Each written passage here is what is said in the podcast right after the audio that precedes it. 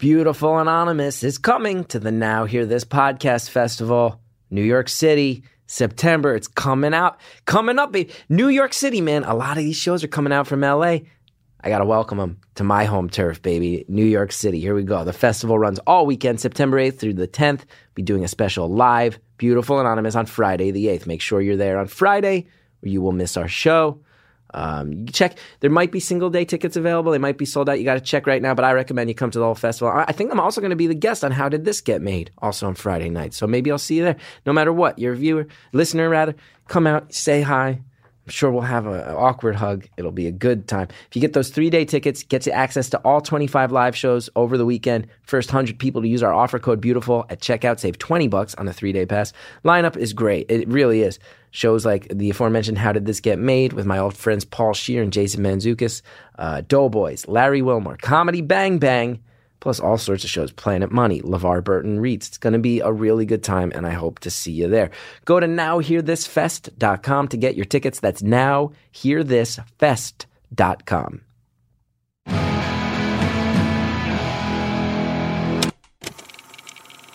Hello to all my Mario Kart fanatics.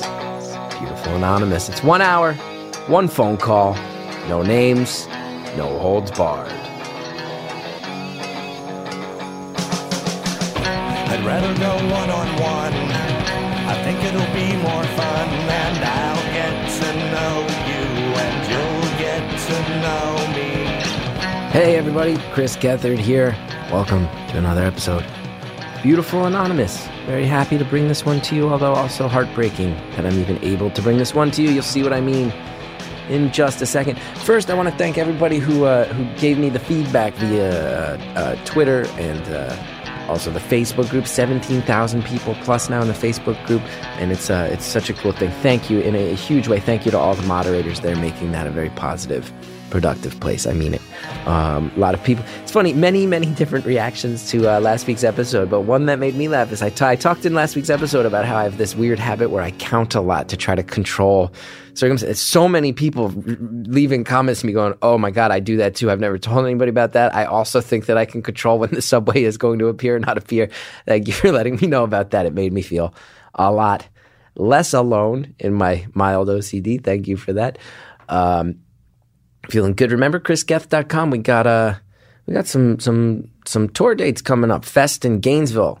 Now hear this festival in New York City. Pretty soon we're going to be putting tickets on sale for Denton, Texas. Live tapings of Beautiful Anonymous will be there, so do check those out.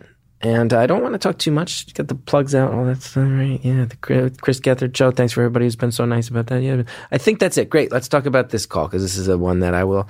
I don't love saying the word important when it comes to comedy, um, but this one I think with my my work, it's a it's a it's at the very least important to get it out now. Um, you may have noticed the teaser at the end of last week's episode was for a different episode than the one you're about to hear. That's because we're taping this uh, Friday, August 18th. We just got off the phone with a, a, a young man, um, and this young man lives in Charlottesville, Virginia. And I think anybody listening to this knows that Charlottesville has been uh, in the eye of the world lately. You can't escape everything that happened in Charlottesville. If, if you're listening to this years in the future, I'm referring to an incident where there was a, a demonstration over a statue of Robert E. Lee, where some people who were uh, white nationalists wound up mixing it up with people who were not happy they were there, and it turned into a riot, and someone died. Um, we all have opinions on this. We all, everybody, there's a lot, there's nobody I've, I have not met anybody who doesn't have a strong opinion on what's going on. And we've been fighting. America has been fighting each other. And uh, I'll ask this, I'll ask this. Let's make this experience of this podcast about listening, not talking. Give it an hour where you listen to somebody whose opinion is valid. Because here's some things I'm going to say about our caller. One, ex military, Air Force. This is a person who served. This is a person who ha- has thought about this country, represented this country, protected this country. African American, someone who is in the crosshairs of people who show up. Whether you think that people are are, are, are looking for a fight or whether you're someone who says, hey, free speech, this is a person who actually has to think about what the implications of these words mean. Most importantly, it's a person who lives two miles from where a person got killed in Charlottesville, Virginia. It happened literally in his backyard. Um, so this is someone whose opinion is on the ground. It is someone whose opinion is, is from someone who is affected by the types of speech being said. It is someone who is connected to our country, who served in a way that I think many of us listening are not. So here's what I'll ask before you pause this one and you start ranting and raving, before you get worked up, before you even allow yourself internally to have any opinions, listen. Listen first. I think a lot of us would agree that if we prioritized listening over talking, let alone over ranting and raving and, and getting upset, getting baited into being upset, things would just be better. So give yourself an hour where you sit on your emotions and you just listen. Thank you for calling Beautiful Anonymous. A beeping noise will indicate when you are on the show with the host. Hello? Hello? Hey, what's up? Not much. How are you? Pretty good. Is this Chris? Yeah, this is Chris. Oh, cool. Hey, dude. Hey. I like How's how your day going? I like how casual that got. My day's going pretty good. I've had worse days. Cool. Yeah. That works. Yeah. How's your day going? No, I'm not dead yet. It's always a good thing. Yeah, that's usually my benchmark for the day. Yeah. Well, it's. I mean, if that's where you're, uh, I feel like if that's where you're setting the bar, that's a pretty attainable goal. Stay alive one more day. yeah, Good, healthy attitude. true. It's harder to do than some people think. How's that? Uh, just never know what'll happen. Yeah. Yeah, I guess that is true. I I definitely agree with that. Unpredictable. Life's unpredictable. True. So what's up? Not much. I heard you. Uh, I've been. I haven't been told much. I heard you left a voicemail on our voicemail line. Um, I was told a tiny bit about it. Yeah. It sounded really fascinating. Wanted to make sure I talked right away. Um, but I, I I don't know all the details. Um. Well, the voicemail. The big thing was that I am a black guy that lives in Charlottesville. That's a, So that's pretty interesting with what's been going on the past week or months. yeah. That's uh. What a brutal. What a brutal week for everybody. But I can't imagine what it was like for you to be there. Were you uh. Were you like down in the area where everything was going down? Uh, no, not this time. I was at the KKK rally last month, and my wife actually freaked the fuck out from that. So she literally barred the door to try and keep me from going this time Wow. because she gets kind of worried about my safety. I can imagine. I feel like one of my first questions right away Yeah. is I'm sure a lot of people listening, like me, um, didn't realize how how often are there KKK rallies in in your uh, section of the world? I didn't know there was one last month. Uh, yeah, there was one last. So this is the third rally of some type that has white supremacist leanings. Uh, there was one um, in April or May, then the KKK rally last month, then this rally this month. And there was another plan, but they probably are canceling that. Yeah, that I would have to imagine. That I, I will But say right that right there. Not, oh, you go, you go, you go. Yeah. No, you say it's your call. it's not a common thing in this area, so it's just kind of a shitty time. I have to say, I was going to say like that's uh, right away, and I, I've been reading a ton, watching a ton of the videos. Um, like to think that I'm trying to keep myself impo- informed if I'm going to have opinions. I didn't know that this was a, a thing that had been consistent. That right there seems like a piece of information that should be out there more, right? As people debating, as people are debating who's right and who's wrong. Like it seems like this has been something Yeah. antagonizing Charlottesville for a while now. Yeah, it has been. And the big part is that all of this is happening from people that don't live here or aren't from the region. The KKK rally was a KKK branch from North or South Carolina that decided to come here. And then most of the people from last weekend are from other places, but they like congregating here because of the Robert E. Lee statue. So it's all been about this one statue that everybody's flipping out. Yeah, it's fucking ridiculous. Yeah. So from the, I, I mean, first, uh, Yeah, sorry, Sally. No, I bet she wouldn't even mind when it comes to calling the KKK fucking ridiculous. I bet she'd give that a quiet thumbs up and say, "Well, I don't approve of the language." Here's what she said: "I don't approve of the language, that word, but if you're going to put it towards anyone, it should be those people." That's probably what Sally would say. Yeah, That's what she would say. And that's a pretty good uh, rendition of her accent. She will not like to hear. That, Good that's job. my opinion. Thank you so much. So, first of all, how do we even how do I even want to approach it? Like, uh, f- uh, let me start just as a resident of Charlottesville. How having these people show up on a consistent basis, having people effectively just sort of invade your space for the residents of Charlottesville b- before everything exploded. Like, what was uh, what was the, what was the, what was the vibe in town? What was the conversation like? Because Charlottesville, I've been to Charlottesville. I performed in Charlottesville at a theater on on that main drag. I opened for Mike Birbiglia there. But it's a it's Paramount. yes yeah great place great theater. It's a college town. From what I can tell, this is a college town. Is that true or is that just the area I saw? Yes, it is. So this is not a place where. Uh, It's a college town, and it's pretty liberal. So, t- what's it? Uh, what, what are people's reactions in the weeks leading up to this as this stuff is going on more and more? Uh, most of the people in town have been pretty horrified by it and frustrated because that's not what this town is. I mean, I actually got out of the military and bought a house here because I liked it so much. Wow. and this town just isn't there are a lot of places with problems and while there might be some here like this whole racist kkk thing isn't what charlottesville's about a lot of people are shocked and probably after this is going to be a whole lot more of a knee-jerk reaction against it yeah, because there's been nonstop peace rallies and memorials and shit going on so far since um, heather died yeah. So there's another thing you brought up too. So you you have perspective on this as a Charlottesville resident, as an African American, and ex-military. I'm sure that has to there has to be some thoughts coming from your gut and on that angle too.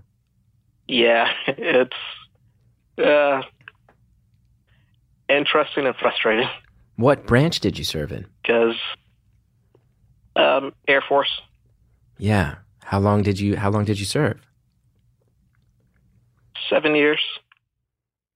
I spent five years working with Special Forces and then two years working for a civilian agency. Wow. So that's got to be pretty brutal as well. To you serve your country, you find a town that fits your uh, your vibe, you settle down, and then this marches right into the middle of town multiple times. That's I'm sorry. Yeah, I got to say, I don't know if you're kind just pissed me off. I don't know if you're just like very laid back or if you're just totally exasperated, but you sound real tired. Like you sound like you're cooked. Oh yeah, no, it's been a shitty month. I'm fucking burned, dude. Yeah. Well, But the last few days have just been kind of rough as well. So Yeah, just uh, in light of all this stuff, or just real uh, regular life stuff as well. everything, this regular life. Um, I am currently sitting on my bed playing Mario Kart, hating Peach, and just trying to relax. Ah, oh, isn't that a beautiful thing? Isn't it a beautiful thing? In a certain way, to know you can go through hell if you have. For any, here's the thing, I'll say right away to any beautiful anonymous listener: before you form any opinions, before you start reacting to this, if you have not watched actual video footage, and there's a lot of it out there, and a lot of it is shot on people's cell phones, it is undeniable. This is stuff that is not edited by by media. You're not going to be able to say it's uh, slanted anyway. Just people who put up things on Facebook Live and Periscope. It was hell, brutal, brutal, actual terror Yeah, on the streets, there is something very uplifting to know that at the end of the day, you might go, you know what, this has been one of the worst months. And what a horrible week with this spotlight on where I live. I think I need to chill out and play some Mario Kart. There is something really beautiful and human about that. Yeah, you you got to do whatever you can to survive. Yeah. Sometimes Peach just doesn't want to let that Yeah. happen. Oh God, I hate Peach. She is the worst. Who do you play as? Anybody who uses Peach in Mario Kart is a horrible person. Is that like using Oddjob in GoldenEye? Luigi, Remember of course. GoldenEye? You use Luigi. Luigi, Yeah, of course. It's a cheat. I was always a Wario guy. I always enjoyed Wario when I played Mario Kart. That's respectable. Anybody who's listening isn't familiar, Wario is the evil Mario. You see, they flipped the M upside down into a W, and then all of Mario's virtue becomes evil. Wario. Because, you know, war. Wario. Yeah.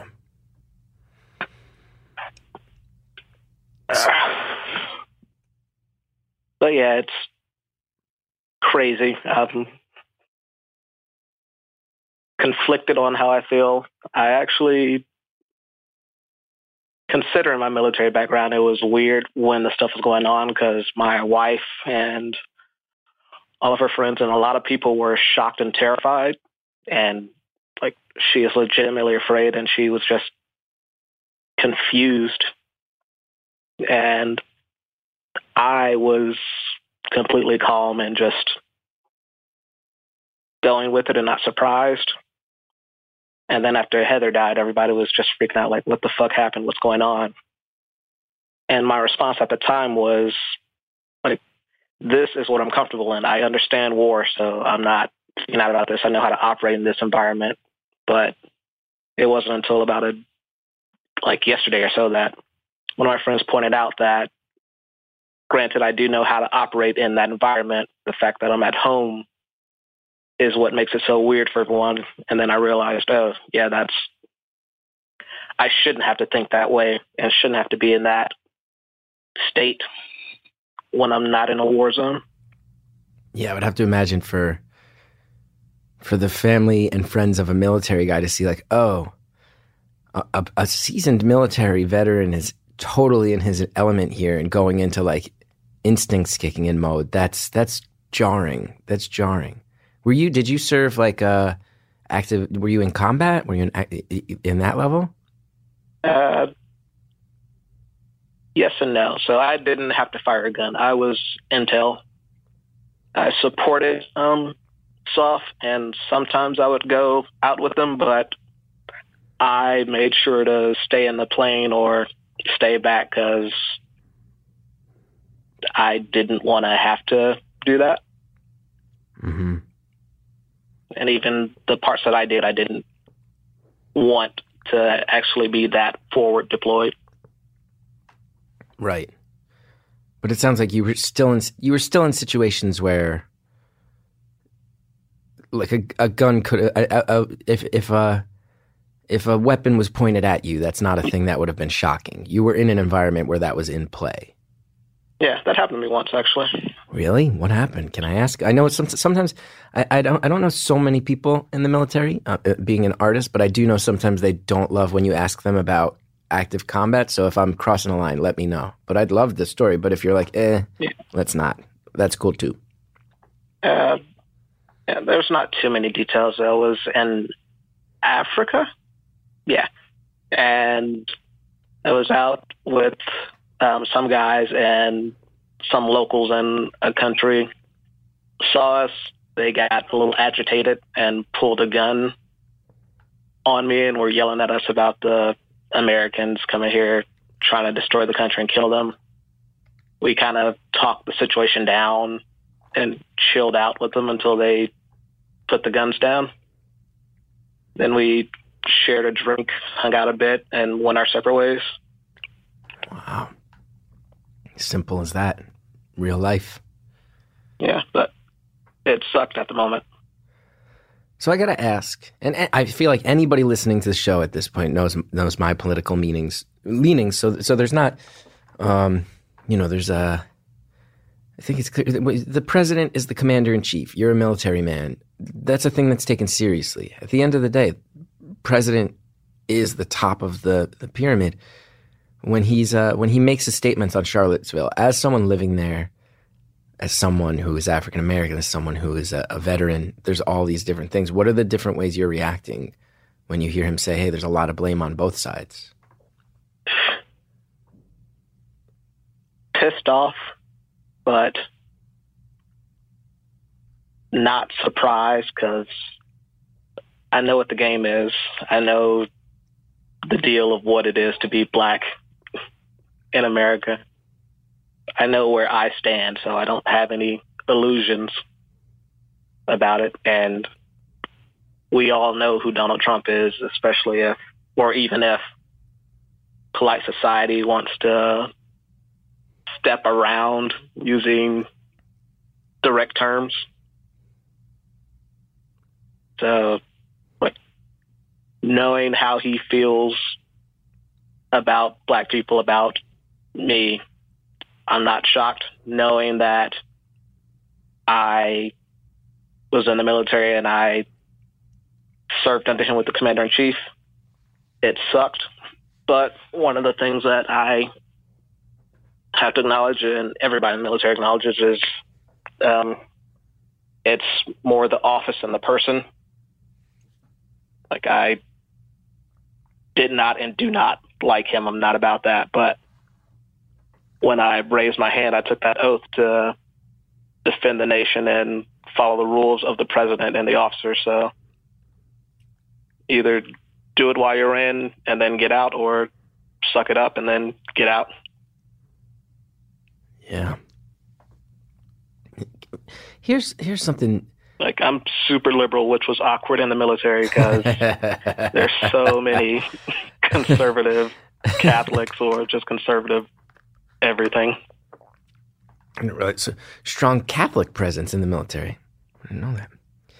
Oh yeah, I don't know why, but yeah, there's a lot of Catholics And and Mormons. how did you uh, if uh, liberal, how'd you wind up in the military, if I may ask? Um, I read too many comic books as a kid. Are you a Marvel or a DC guy? Marvel all the way. Yeah, thank you. I, I, you know, I did my special. I mentioned that I, I find DC pretty. Uh, no thanks.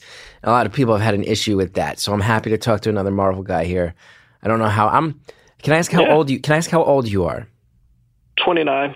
Twenty nine. So I'm eight years older than you. Um, but we probably grew up on some of the same Yeah. stuff. Probably grew up on some of the same stuff. Hmm You were probably a little bit more of the Ultimate Universe though than I was, right? That was like my tail end of buying regularly. No, actually, I was. Um, the Ultimate Universe was meant for me, but I was more the generation before that. Oh wow! So, I- but I do at least have my my generations correct. So I was always X Men, X Men, Spider Man. Those were the big X Men in particular. That's the best. hmm And X Men, I'm a big fan of because of the metaphor with how X Men can stand in for basically any group that's being ostracized or on the outs. Yeah, people who aren't comic book people might not realize this. Part of why the X Men I think is so impactful is two reasons. One, their origin story, born that way, can't control it. That's that's really when you think about that. That was looking back, probably just laziness on Stan Lee's part. He's probably like, I'm writing too many. I, I mean, what what kind of radioactivity can this person be exposed to? I know, maybe they're just born like this, but everybody identifies whatever you're born with, whatever's making you different, feel different, look different, whatever you can identify. But then, yeah, they've always made that analogous. Like right now, the X Men is largely written as an analogy. A lot of people say for uh, for the LGBTQ community. But I, I also, I think when we were growing up, a lot of people compared it to the civil rights struggle, and it's always been that way. X Men's always gone there. Yeah, They always said Professor X. actually, what you said is true. Um, Oh yeah, Stan Lee being lazy is partly why the X Men were created. He got tired of trying to come up with the origin story for every single character, yeah. and they realized if you just have something where they're born that way, you don't need to come up with this whole elaborate story. No, you can just get them fighting. That way, you can just get 'em- get them fighting right away, and you can just start taking all the credit away from Jack Kirby right out of the gate. Yeah, I wrote a paper about the X Men and how they work as a stand-in for almost any persecuted group. So I learned that. Were you also a uh, an American Studies major? no, uh, I was philosophy psychology, and then I Oh, realized I I hate myself, so I stopped that. I wrote a paper. Uh, it was an independent study comparing uh, American superheroes to uh, mythological, like gods from different uh, past mythologies, talking about how they are stand-ins for that in our culture. Any hoots, any hoots. nice. So here's here's a question I have that that is a little. So you're so so when you were you served in Africa. I don't know if you served in other places where you really saw things get heated. Like ba- as someone who was there, who was on the ground, who had weapons pointed at you, had to talk your way out of it. When you saw what was happening in your hometown, just sort of like visually and viscerally, how did it compare? Like how much did it remind you of what you saw in actual war torn places? Um, in some ways, a lot, and in some ways, not at all. But so the scenes where you see where you're seeing the people who are getting gassed and stuff, and everybody holding just impromptu weapons, a little off, but literally seeing guys walk around in uh, armor plated vests and carrying rifles and shit. There were guys that were dressed up as if they were on some of the teams that needed to go out and do missions and it's like dude we're at we're in America, we're at home, we're not in a war zone. What why are you conducting yourself in there were people dressed up with gear that were that was more than what we would use in So you saw people marching to your hometown, people who didn't live there, to fight over a statue, and you're saying they were wearing more gear than than you saw and fellow military have to wear in the field. You're saying they were dressed up in more hardcore shit than the actual military would be on a mission. Yeah, some some of them were, yeah. That's that's what I don't get, man. Now, because I've been mad. I've been mad all week, and I'm. I feel like you and I both. It's one of these things where it's like I can either be really low energy and civil, or I can just let it all out, which nobody wants, because then it's like an Incredible Hulk situation. But that is one thing that gets me mad. Is you see people on Facebook, and everybody's got a fucking opinion on Facebook these days. No offense to our lovely Facebook group, everybody's got an opinion on Facebook and you see people going like, "Hey, at the end of the day, free speech." It's like that's not free speech to show up with a shield and a mask and a club. That's not free speech anymore. This is a threat for people to be wearing bulletproof Yeah. vests. To be, you watch that Vice video with that one maniac who's got he's go- got an AK. He's bragging about how he has another one in his trunk, and then he's got like four pistols strapped to different parts of his body. This is not free speech. These are people pretending they're a military unit. How is this not? How is any? How can anyone in their right mind look at that and say, "Hey, they got a right to say what they want"? They're not saying what they want. This is a thing that I don't understand. Why this is not a major talking point. Say whatever you want. If you're wearing a pair of jeans and a shirt, then yeah, I'll suck it up and say that's part of living in America. You're showing up with guns and vests and sticks and riot gear masks. This is not free speech. How is that free speech? That's a threat. Somebody marches into my neighborhood it's with a stick and a club and a shield. I'm going to punch him in the fucking face. What is wrong with that? How is that both parties' fault? We're going to go ahead and pause now because I'm getting worked up, as people can hear. Um, people are going to be mad at me for a lot of the things I say in this episode. That's okay. Also, we have ads right now. We have to get through them. Ads, sponsors, they make the show happen. I understand sometimes in the more serious episodes, people go, ads, how could you? Yeah, it's a show I get to bring it to you for free, and it's because of our sponsors. And I thank them very much for, for going to bat for this show, for being a part of things. And we'll be right back with more phone call. Everybody needs to take a little bit better care of themselves. That's just a fact. We neglect it, right? People take care of their physical health, but mental health should be no exception. That's why today's sponsor, Talkspace, the online therapy company, makes it easy to connect with an experienced, licensed therapist that you pick based on your preferences for as little as $32 a week. Simply undergo a short assessment to identify your therapy needs, choose your plan. Talkspace matches you with a therapist that's right for you. Then, once you're matched, send your therapist text, audio, video messages, even do a live video chat anytime, anywhere. Talkspace therapists are fully licensed and go through a rigorous screening process. In addition to thousands of hours of supervised professional training, they have the ability to understand what you're going through, help you make positive change in your life. I think everybody out there knows that I'm a big advocate of therapy, taking care of your mental health It's a nice modern way to try out. Match with your perfect therapist. Go to Talkspace.com slash beautiful. And as a special offer for our listeners, use the coupon code beautiful. You get $30 off your first month. Show your support for this podcast. That's coupon code beautiful at Talkspace.com slash beautiful. Talkspace, therapy for how we live today.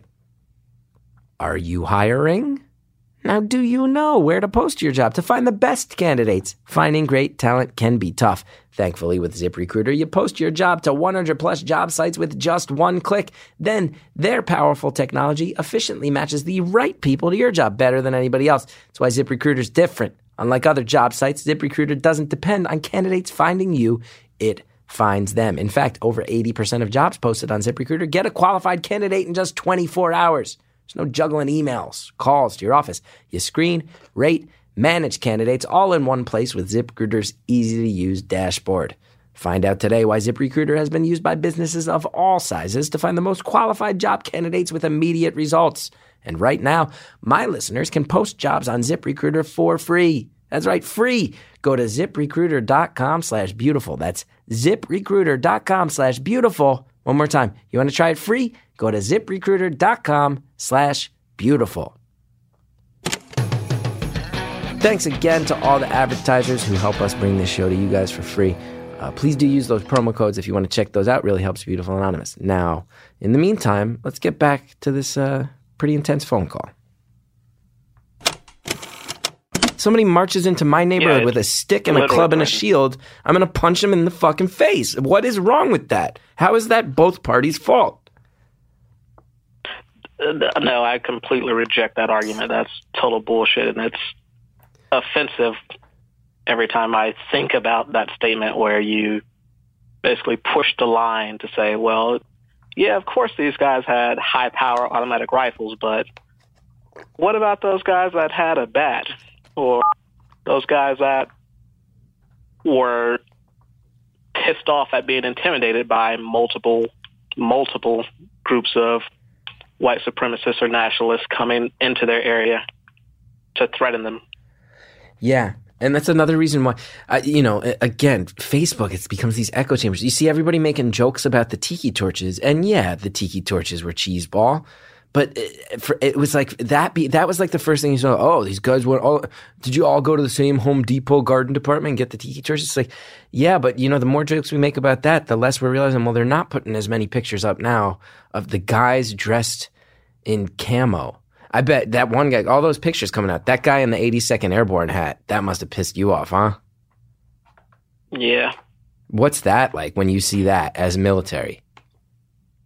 Uh, so I, you we already know that some of those people are in the military, and that in and of itself is frustrating. So seeing the guys that are wearing that are is offensive and annoying, and then depressing because when we're out, when we're deployed, when we're working together, racism is obviously a thing still, and it's a thing in the military, but it's not as like blatant as some are. I mean, I knew it existed. I kind of felt it from some different areas, but for the most part, it wasn't a huge issue because gladly in the military, everybody's a piece of shit. So it wasn't. everyone was trying to single someone out. You all suck.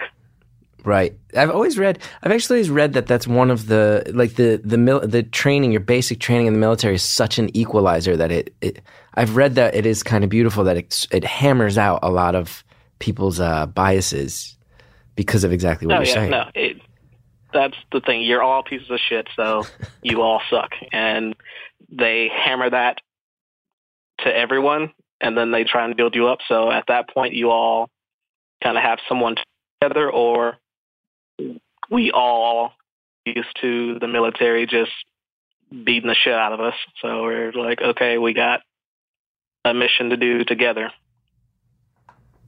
Yeah. Yeah. Then you see an old guy in a in a military hat. That that was heartbreaking. So you said Yeah. you're And- but then again, like knowing all of the super conservatives, I know that there are people that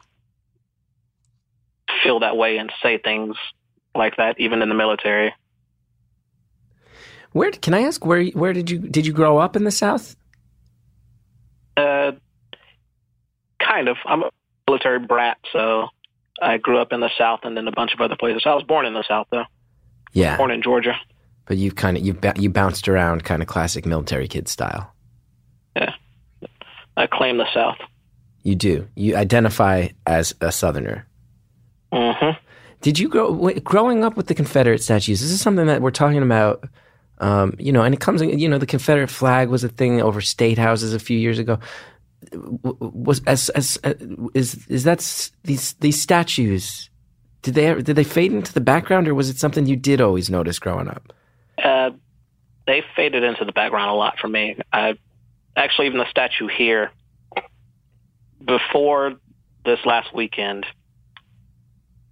I I didn't even notice the statue in town. I got married in the park that the statue is in, Oh, and I wasn't aware that it was there because I just there's so many damn statues in Charlottesville that if I were to pay attention to all of them, I would just spend every day looking at a statue. But um, I just didn't care until it like became this huge issue and a huge and that's the same way in the South. There's a lot of statues, things for the Confederate pride and all of that. And for some people, for them a lot. For me, it just faded into the background because that's just what it was. And it was one of those things. The jarring part came when I would leave the South and then come back and then be reminded, oh, I forgot what overt racism was like. Okay, I re- I need to readjust my understanding for my environment. Wow. And uh, what what uh what areas what, what, are you saying? Like more overseas or other sections of America? Uh, both, mostly other sections of America. So when you come out to the West Coast, or when you would head up to the Northeast, where things are less overt. Yeah. Well, things are aren't as overt in the north or the west. and the south, is like I've been called a nigger to my face so many times in the south that I'm just Really? like whatever. that And that really happens. Well- that happens. As someone, I mean, I'm in a liberal bubble. I'm in New York City. I'm an artist, but I can't believe that that that would happen to the point where it just becomes you going whatever. That is so fucked up. yeah, no. It, like I said, I know the game. I know what America is. So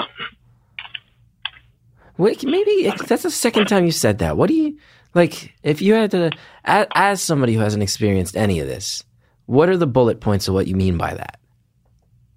Um,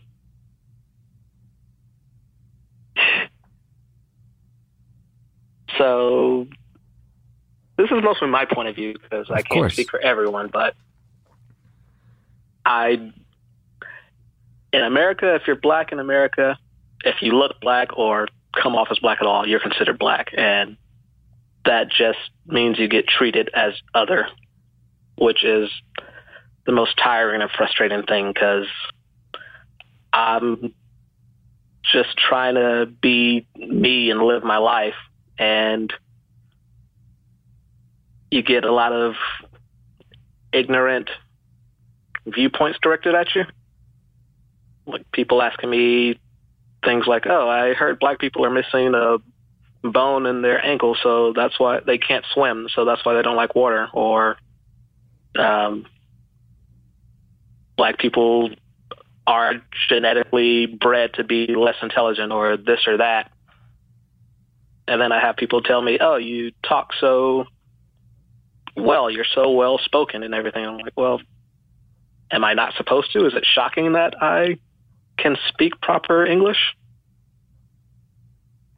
And it's just a situation where I know that even though a lot of people want to overlook the race thing or pretend it's not there, it's something that they're aware of with their silence.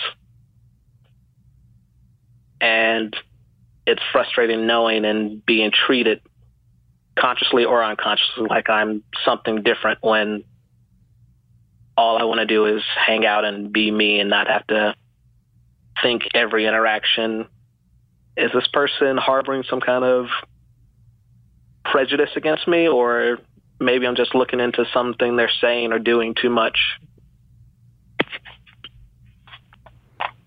Yeah.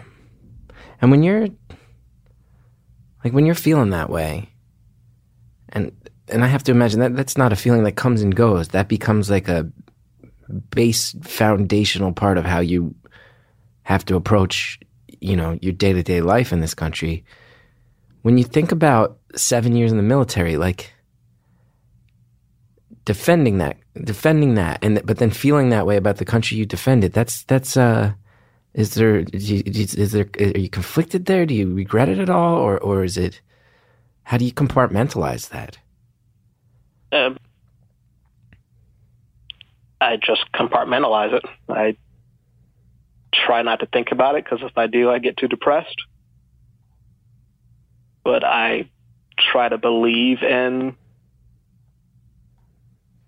the America that I know can exist. I believe in the people I know who aren't like that because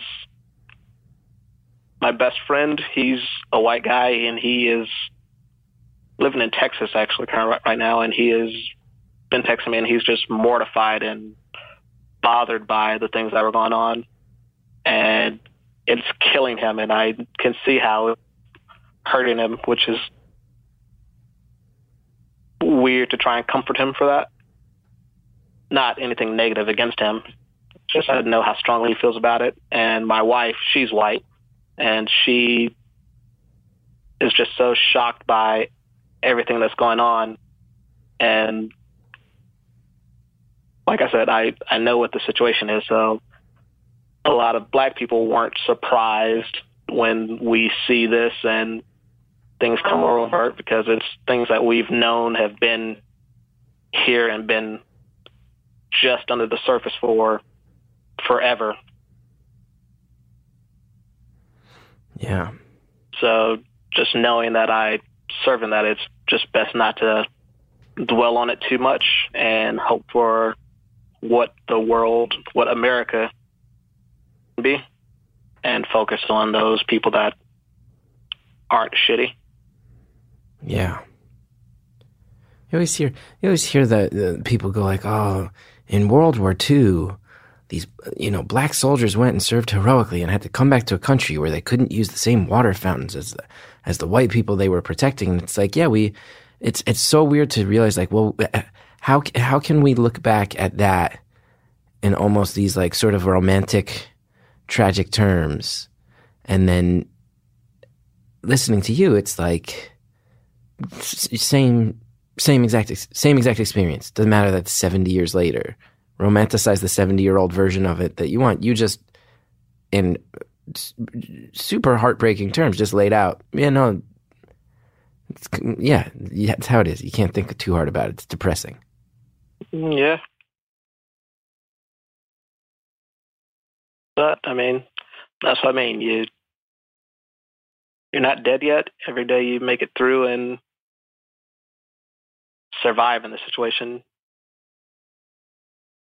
you're good. Now you said your uh, your wife was like, "No, you can't. No, don't go to another one of these uh, rallies." So when it was when it was going down, were you just watching on TV like like the rest of us?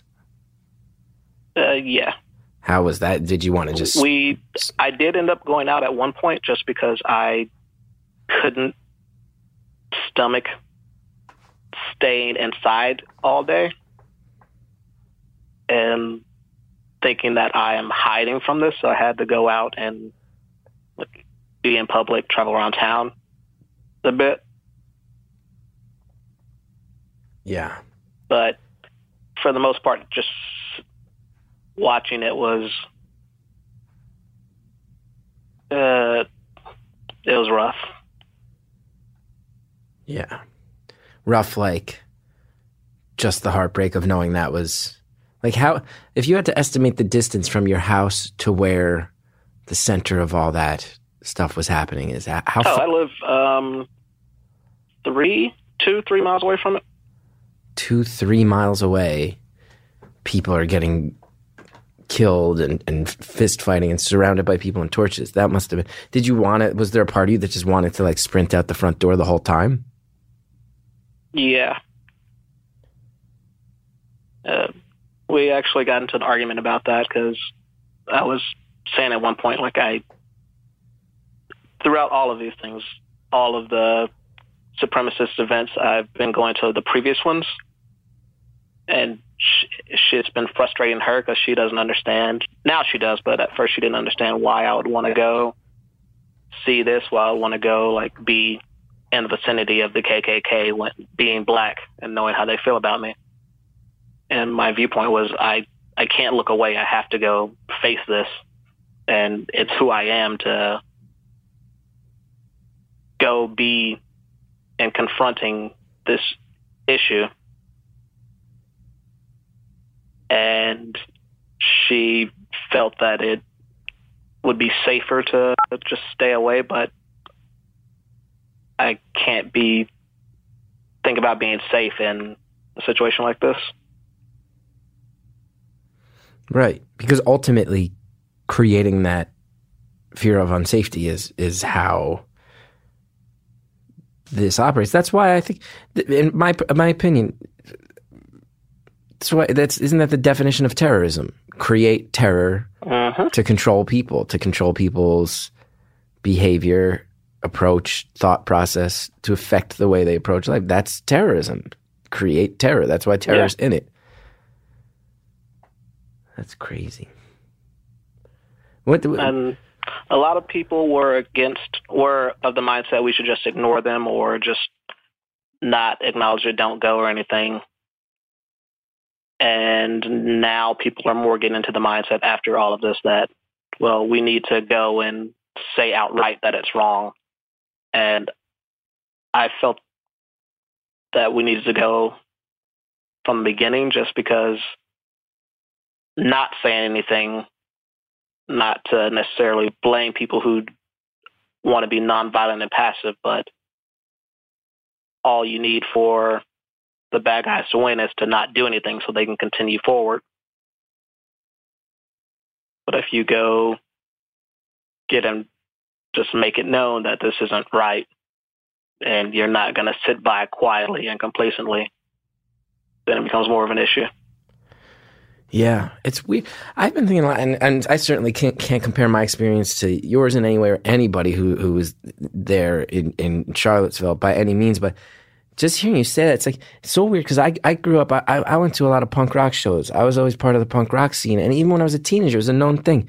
Every once in a while, you get one of these like uh, bored skinhead kids, and they're at the end of the day, they're they're suburban wannabes. Um, but they're going to show up with their boots on and with patches on their jackets. And it was just a known thing. When these kids show up, you got to chase them out of there. You got to chase them out of there. Because if you don't do it, then the next, if there's two of them at that show, then the next time there's going to be five of them. But if you chase them out and just show, not, this is not okay, not welcome here, then they go away. Because at the end of the day, it's, it's, it's, it's weak. It's weakness. It's weak people doing this. And it's, uh, it's so weird to realize like oh that that was a thing. Th- this is a fight that you'd see at, at, at punk rock shows back in the 90s and it's still happening. It's nuts.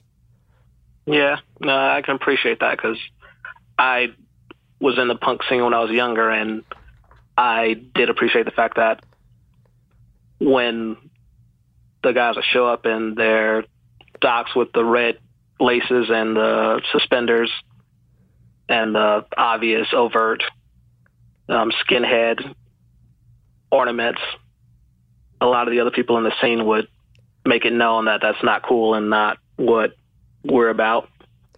yeah kind of the same fight. That was a thing. That was a thing. If you're not, if, if you weren't a punk rocker back in the day you don't know. That was a thing right? You see somebody with a shaved head and doc martens on it. Everybody right now you got to check the color of the laces right? There's a color code. If it's white Yeah. laces right? White laces was the really bad one and red was bad too right? If i remember that? Yes. Yeah. Yes. And red suspenders, you go, okay, these people are sending a signal. Yeah, suspenders and yeah, the, the suspenders and the laces and the things. It was a straight problem, but usually the people would be pretty hardcore about not having that. Yeah. Well, that was It for. was weird when I transitioned from the punk rock to like the rockabilly scene. It was a little more awkward because, not saying all of them, but a lot of rockabilly people were like former skinheads, so it got uncomfortable when I would go to rockabilly shows. Man, you've lived a cool. Like, you went from being a punk rocker to a rockabilly kid to an Air Force veteran. That is, uh. I mean, we only have 19 minutes left, but I, there's no way I can get that full. Like, you were not. Although you grew up military kid, you grew up military kid, so I guess it's in the tradition there. But that's punk rocker to military is not the. There's not too many people walking that path. Oh yeah, no, I I'm well aware that like the 15, 16 year old version of me would hate who I've become because I've become the man, and I was always like fuck him. hmm But it just kind of happened that I am here now. So I just sometimes say a little, feel a little sad for that 16 year old punker. I believe I just said punker, but punk kid. Yeah. Yeah, I get. I mean, I'm 37 now, and I wear J. Crew every day. And I think back, I'm like, oh, 15 year old me hated me, hated me, hates me. 15 year old me is so I'm mad. Is so mad at me, so mad at me. Let's uh, let's pause there. I think any anybody over a certain age just went, oh yeah, I've become a, I've become the man too. We all have that moment of reckoning in our lives, right? Where you think about who you are now versus who you thought you were going to be when you're a teenager. I know what's a good thing to do while we're pondering that. Hear about some products and services from our fine sponsors. We'll be back with more phone call after this. Look, you get into bed, you go to sleep. That's eight hours of a 24 hour day. You spend a third of your life in your sheets. Now think about your sheets. Are they taking care of you the way they should be? I want to introduce brooklinen.com. These are high quality sheets and bedding at a price that's not going to keep you up at night, okay? I sleep on these things. I've been loving them. They are very, very nice. Founded in April 2014, Brooklinen offers simple, beautiful home essentials. No luxury price, though, okay? It's the fastest growing bedding brand in the world because people really do love them, including myself. Those sheets have over 12,000 five star reviews. That's no joke, okay? All sorts of colors, patterns that complement your decor. It's luxury stuff, but it's underpriced. Try it out today. I love my Brooklinen sheets very genuinely. They're on my bed right now. I know you're going to love them too. Brooklinen.com has an exclusive offer just for my listeners. You get $20 off and free shipping when you use the promo code BEAUTIFUL at brooklinen.com. In fact, Brooklinen is so confident that you'll love their new sheets that they offer a risk-free 60-night satisfaction guarantee and a lifetime warranty on all their sheets and comforters. There's no reason to not give these sheets a try. The only way to get $20 off and free shipping, use the promo code BEAUTIFUL at brooklinen.com. That's B-R-O-O-K-L-I-N-E-N.com. Promo code BEAUTIFUL, Brooklinen. These are the best sheets ever. Thanks again to everybody who sponsors this show, helps us bring it out to the world. Now let's finish off the phone call. 15 year old me is everything so I'm mad. he is so mad at me. So mad at me. So uh, let me ask so you uh, uh, despite the current uh like you you held back your wife said please don't go down there. But you were at a Klan rally. You said it was like a month prior to the one we all heard about? Yes. What's that like? What I mean, how? Like, I have this image in my head right now of like you know the cops barely holding people back. Were you like up that close? Were you like in people's faces that day? Uh, I was there. I was close to them, but I wasn't in their faces yelling or anything because the KKK has an agenda whenever they go and have these rallies. They typically plan and prepare as if it's a play or something. Like they pick out the people that they want. They usually have like a certain look. They all give them a uniform basically, which is like polos and nice shirts and shoes and everything. And then they'll have the people that are in the traditional KKK costumes with the signs, and they'll police them to make sure that they know to stand peacefully and stand calmly and not react too much. And the goal is to have someone else with a camera so that they can watch and see the crowd and see everyone getting angry and violent and yelling. Then they film it, and later on they want to take the video and edit it and just show it to people as more of a propaganda recruiting tool where you see a bunch of calm white people just peacefully standing there holding up a sign or not saying anything, and then you see crowds of minorities angry, yelling, seeming on the verge of violence. And then you can use that to say, well, look at them. All we're doing is standing here, and they are acting like animals. So I make it a not give in to that. Wow. So this the footage we all saw from Charlottesville last week. I'm I'm not. I mean, this, I'm not trying to make a joke here. I'm really not. It's like it sounds like what we all saw. It, like the the KKK is is like uh, calm and dignified compared to what erupted last week. Based on what, Yes. Like they And they are. A It should be noted that last week it was not the KKK. It was a white supremacists. But unfortunately, there's so many different strands of white nationalism and supremacy and racism that it's hard to point out which group is which. That's bonkers. That is bonkers that you and I were just able to have a conversation. That's bonkers that it's like, oh, good thing you were just at the KKK one because at least they keep organized and uh, respect the cops' uh, barriers. Like, that's insane that we were able to just have that conversation. Oh, you only went to the KKK one? Phew. That's nuts. That's nuts that we can even just say that. It's it's America. That's heartbreak heartbreaking. That's like killing me. It's killing me how often it keeps looping back around to that. That a guy who's like stepped up to the plate, served way more than I ever have, and most people listening ever have. It keeps looping back around to just clearly you shrugging your shoulders, going, "That is what this country is." That's like ripping my heart out of my chest. Yeah. It. I'm not gonna say it's not a weird thought because it is. Like, I've worked directly on missions that have saved American lives. I've. I was helping one mission where the Medal of Honor, and we saved so many people, and we've lost a lot of people rescuing Americans while we work together. And right now I'm dealing with uh, like all the transitioning stuff as I ETS and dealing with the VA to get cleared for like the PTSD that I have just from some of the missions we ran and the outcomes. But I still have to keep in mind is this is what it was for. Jesus. So you got PTSD, and two miles from your house, a bunch of angry dudes show up with bulletproof vests, guns, torches, sticks, riot gear. And then you got to sit back while people go, "Oh no, that's uh that's free speech." That's not okay. That's not okay. That's 2 miles from your house.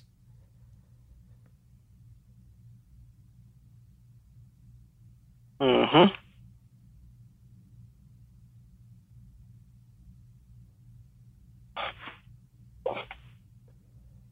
But yeah, they they've said they want to come back. I doubt the town will let it happen. If they do, I'll be there. You s- next time it- you're committed that next time this goes down, you're going to be there. Yeah. And to what end? Like you said, you said for the KKK one that that part of the goal is don't give in, don't don't don't let your anger express itself in a way that will become a tool for them. But I would imagine ha- having seen what happened at the you know the the the incident last week, like is that still the goal? Or when you say I'm going to be there, is it like no, I'm front lines that they're not coming back, and I'm a part of the front line on this? Like, what's the What's the thought? Uh, I don't know. I can't really say. I just I can't sit back and let it let this happen. But I don't want to be a part of the propaganda and be a part of the argument that a bunch of racist people who are leaving our country are going to say, "Oh, well, see, these are just as bad as them. That's why these people needed weapons or what this." Yeah. Yeah. I got to say, I hope. Uh, I really thank you. Uh, we we still have ten minutes left. I'm not wrapping up, but we have. Uh, I, I just want to say, like, it's it, hearing you call in, like, like. It's there's going to be a lot of people who hear this who can it can they can no longer allow it to be theoret- as theoretical in their head as it was before this. You know what I mean? Like there's a lot of people who have probably expressed some hard opinions on this who aren't connected to this in any way. Now they're hearing from you. You live there. You live two miles away from where it all went down, from where someone got killed. You're African American. Yeah. It's a direct affront to you. It's a people who are aggressive to you. People who we all saw footage of people going, I advocate genocide. We saw people say that. I advocate genocide. I saw footage of people saying that.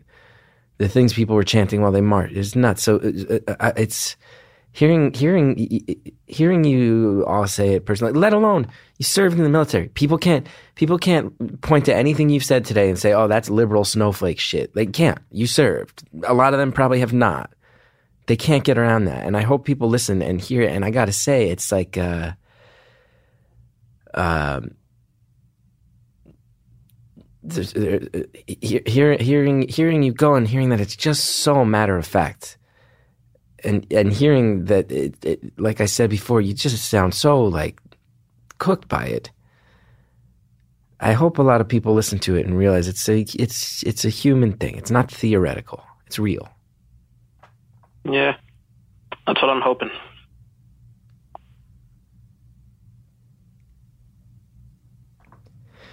Yeah, I can't. I can't stand it. Can't stand it when you like you see. I see people in Facebook comments. Oh, it's free speech, and the uh, the liberal the liberals fighting back caused as much of it. It's like it's like uh, the liberals fighting back never said, "Hey, whole races of people should die." Didn't say it. It's like comedians, Co- mm-hmm. like comedian. As a comedian, I, I've said this on the show before. It's there's a weird thing where, like the freedom of speech. It, I, I feel like any any real comedian is going to say, yeah, it's important. People have to be able to say whatever they want. They shouldn't have thrown Lenny Bruce in jail. George Carlin, all the words you can't say. You have to be able to say whatever you want it's a thing where I know, like, and and yeah, some jokes have to be offensive. Sometimes you have to take a chance. Sometimes a joke's going to be offensive, whether you intended to or not. There's going to be some jokes that do offend people. You got to just hope you're on the side of good and saying them. But people are allowed to get offended too. You have to face the consequences. Your crowd might walk out. Somebody might write a blog article about how you're not being a cool, thoughtful, kind person. You might have to deal with people's anger. It's the same thing of like, you can't just go, oh, these people who showed up, it was free speech. It's like, okay, you have to face the consequences. If you show up with masks on, carrying torches, chanting, Jews will not replace us, people are going to punch you and kick you, and you deserve it. I don't see how this is a debate. Yeah.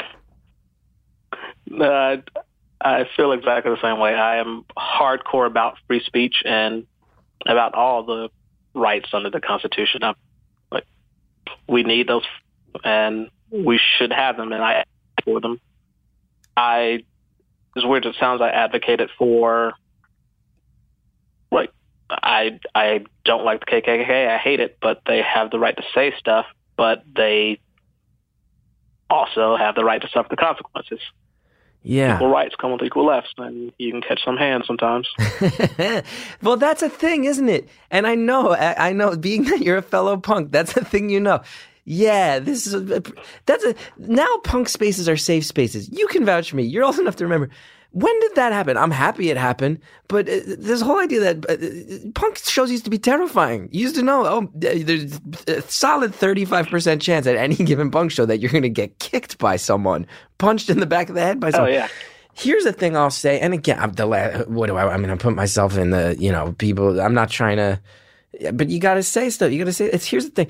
It's like you know what these guys remind me of when I watch it. It's like I have friends, and my friends are all having kids now. I'm in my mid 30s, and then you see some kids, and they're just bratty kids, and you're like, they're still cute kids. They're still good kids, and it's okay that they're bratty because they're going to go to school someday, and they're going to act like this, and someone's going to pop them in the jaw. Someone's gonna hit him in the face. Yeah. And then they're going to go, oh, I should change how I act. Because if you act the wrong way, someone hits you in the face.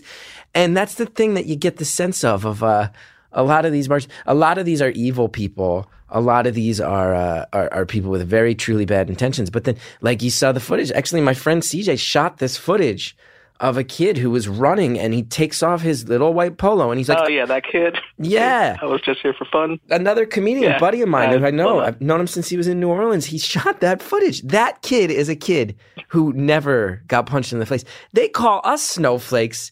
You are the snowflake, dude. You're taking off your shirt because you're scared to get hit. You said a bunch of shit that should get you hit, and you won't just take the shot and stand back up. You're the snowflake, motherfucker. Sorry, Sally. Yeah. Did your friend get the footage of the black lady who was telling the crowd not to beat him up after that? No, oh, well, maybe he did. I don't know. I didn't watch that. I think I I only saw a clip that was uh, that kid going. I'm not even really a. Uh, I'm not even really white supremacist. I just thought this would be kind of fun. As a white oh, person, I yeah, was like, what the? I gotta say, as a white guy, watching that kid with his 1999 Eminem haircut, going like, I just thought this would be fun, man. I'm like, as a white person, I'm like, oh, this is humiliating. That I'm just showed up because I thought it'd be fun. No, no, you're advocating genocide. Yeah, people are gonna chase you through the streets and try to beat the shit out of you, as they should. I didn't see the one. So, so a black lady Yeah. stopped that kid from getting killed after that, huh? Yeah, uh, he was being an edge lord and like, oh no, I just I thought it'd be fun, and then she was yelling like, don't beat him up, don't beat him up. He he took off his uniform, just let him go. Which good for her. Yeah. Yeah. Yeah. And it's I mean also it's it's I'm I'm talking a real tough game. Uh but I'm also sitting here safe in New York City where none of it's uh none of it's really in my face, so who knows. Yeah, but everybody's got to be willing to stand up and say no at some point. That is the thing, right? That is the thing. That's another thing I get. It's like, like, uh, I, I even get it. I get, I get that if you live in an economically burnt place, if you're like you're in the middle of the Rust Belt, you're in the middle of coal country, and the jobs have gone away, and you're lower economic, white, working class, and you spend all this time here in where white privilege, white male privilege. I get that you might at some point go, well, where is this privilege benefiting me exactly? Why am I the one get? I get, I get where that instinct comes from. But then to then what happens is you go online and you find these groups full of hateful people manipulating that, and all of a sudden it's not about bring the economy back, bring the jobs back. It's about Jews will not replace us. Black people should die, and that's the leap that that people. That, pe- I, I really firmly feel like there's a lot of people who are scared about the money in their pocket going away, who get convinced Mm. that the natural extension of that is put Mexicans behind a wall, and they're not. They're not. I think. Uh, I think that a lot of those people at some point in their path to wherever they got here could have been pointed in a direction that would probably be aimed a little bit more at, at bankers and Wall Street than the other put upon working class people. Yeah, that's what baffles my mind. Yeah. Me too. Me too. It feels like, and I wonder if you think about this military wise as well. It's like a lot of the people who profit massively off of war, they don't care what color your kids are when they go off to f- be the ones who actually have to fight. You know what I mean? Yeah. Those are the people who need to take a lot of responsibility for for for for a lot of things, in my opinion. And it makes no No, sense they're to too me. busy counting their millions and billions. It makes no sense to me that uh, middle class, working class people get pitted against each other when they have way more in common. The anger that they all feel has the same roots, way more than I think some people want to admit. hmm You still playing Mario Kart? You've been you have you been actively playing Mario Kart this whole time? Yes. So you have not you have not taken your eyes off the screen. So you what? You're holding the phone with your with your chin, or you what? You got the headphones in? Uh, no, I'm just holding the phone up to, with my shoulder. I'm playing on my Switch, so So you for an I'm hour contorted in a weird position, holding the two. we've been Um, wow for one hour you've been actively playing Mario Kart while also talking about the uh, breakdown of American society uh, in beautiful terms. Thank you for that. Yeah. We got 10, gotta do what you gotta do. we got 10 seconds left. I want to make sure I say just very genuinely a thank you um, for serving and for putting up with so much and for, for calling in and filling us in uh, today. Um, just in very human terms on, on, on what it's like. But seriously, thank you. Anybody, anybody who fights on my behalf, thank you. Thanks for letting me live this dumb life I get to live.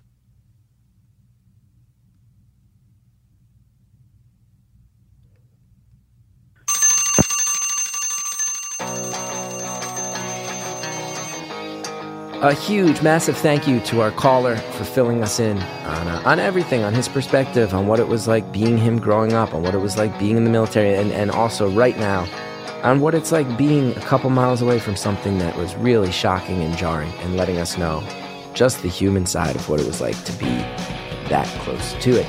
Thank you to everybody who listened. Thank you to everybody who supports the show. Thank you to Jared O'Connell and Harry Nelson who are in the booth making this thing happen. Thanks to the Reverend John DeLore, Greta Cohn, helped build the show in its early days, Shellshag with the music. Again, want to know more about me, where I'm at, chrisgeth.com. If you like the show, Apple Podcast, rate, review, subscribe. It helps so much. I'm not kidding about that. As always, we'll be back next week with more show. Thank you guys for listening, and uh, see you next time.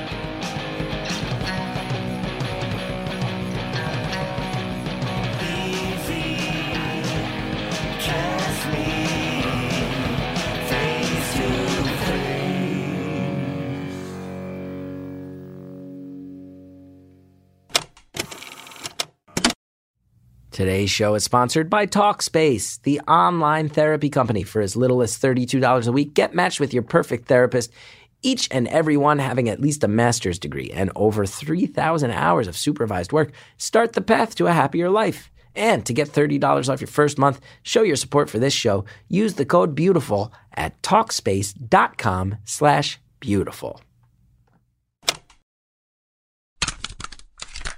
Next time on Beautiful Anonymous.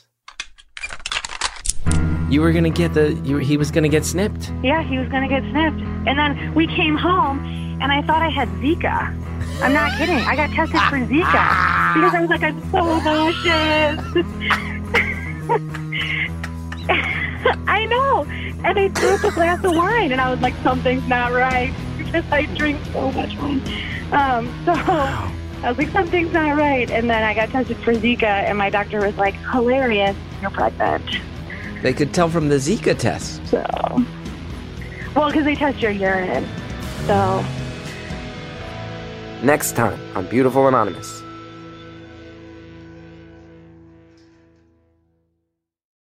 Hey, everybody, I'm Brandon Johnson, And I'm Robert Evans. and we are the hosts of Cracked Gets Personal, which is a show where we talk to a wide variety of people about a wide variety of topics. We're talking garbage men, outside of the dumpster, it was a suitcase, and inside the suitcase was two dozen porn DVDs.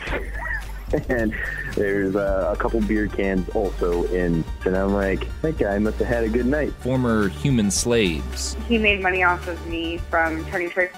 He made money off of me from the pornography. But like, I had to sign the contract because if I didn't, he would beat me. The whole gamut of human experiences. We have, have juiced it like a delicious orange and mixed it with the tequila of comedy in order to make a tequila sunrise of knowledge and laughter. Make sure to be around on August 16th because that's when the first two episodes are going to drop. And uh, please, please click and subscribe.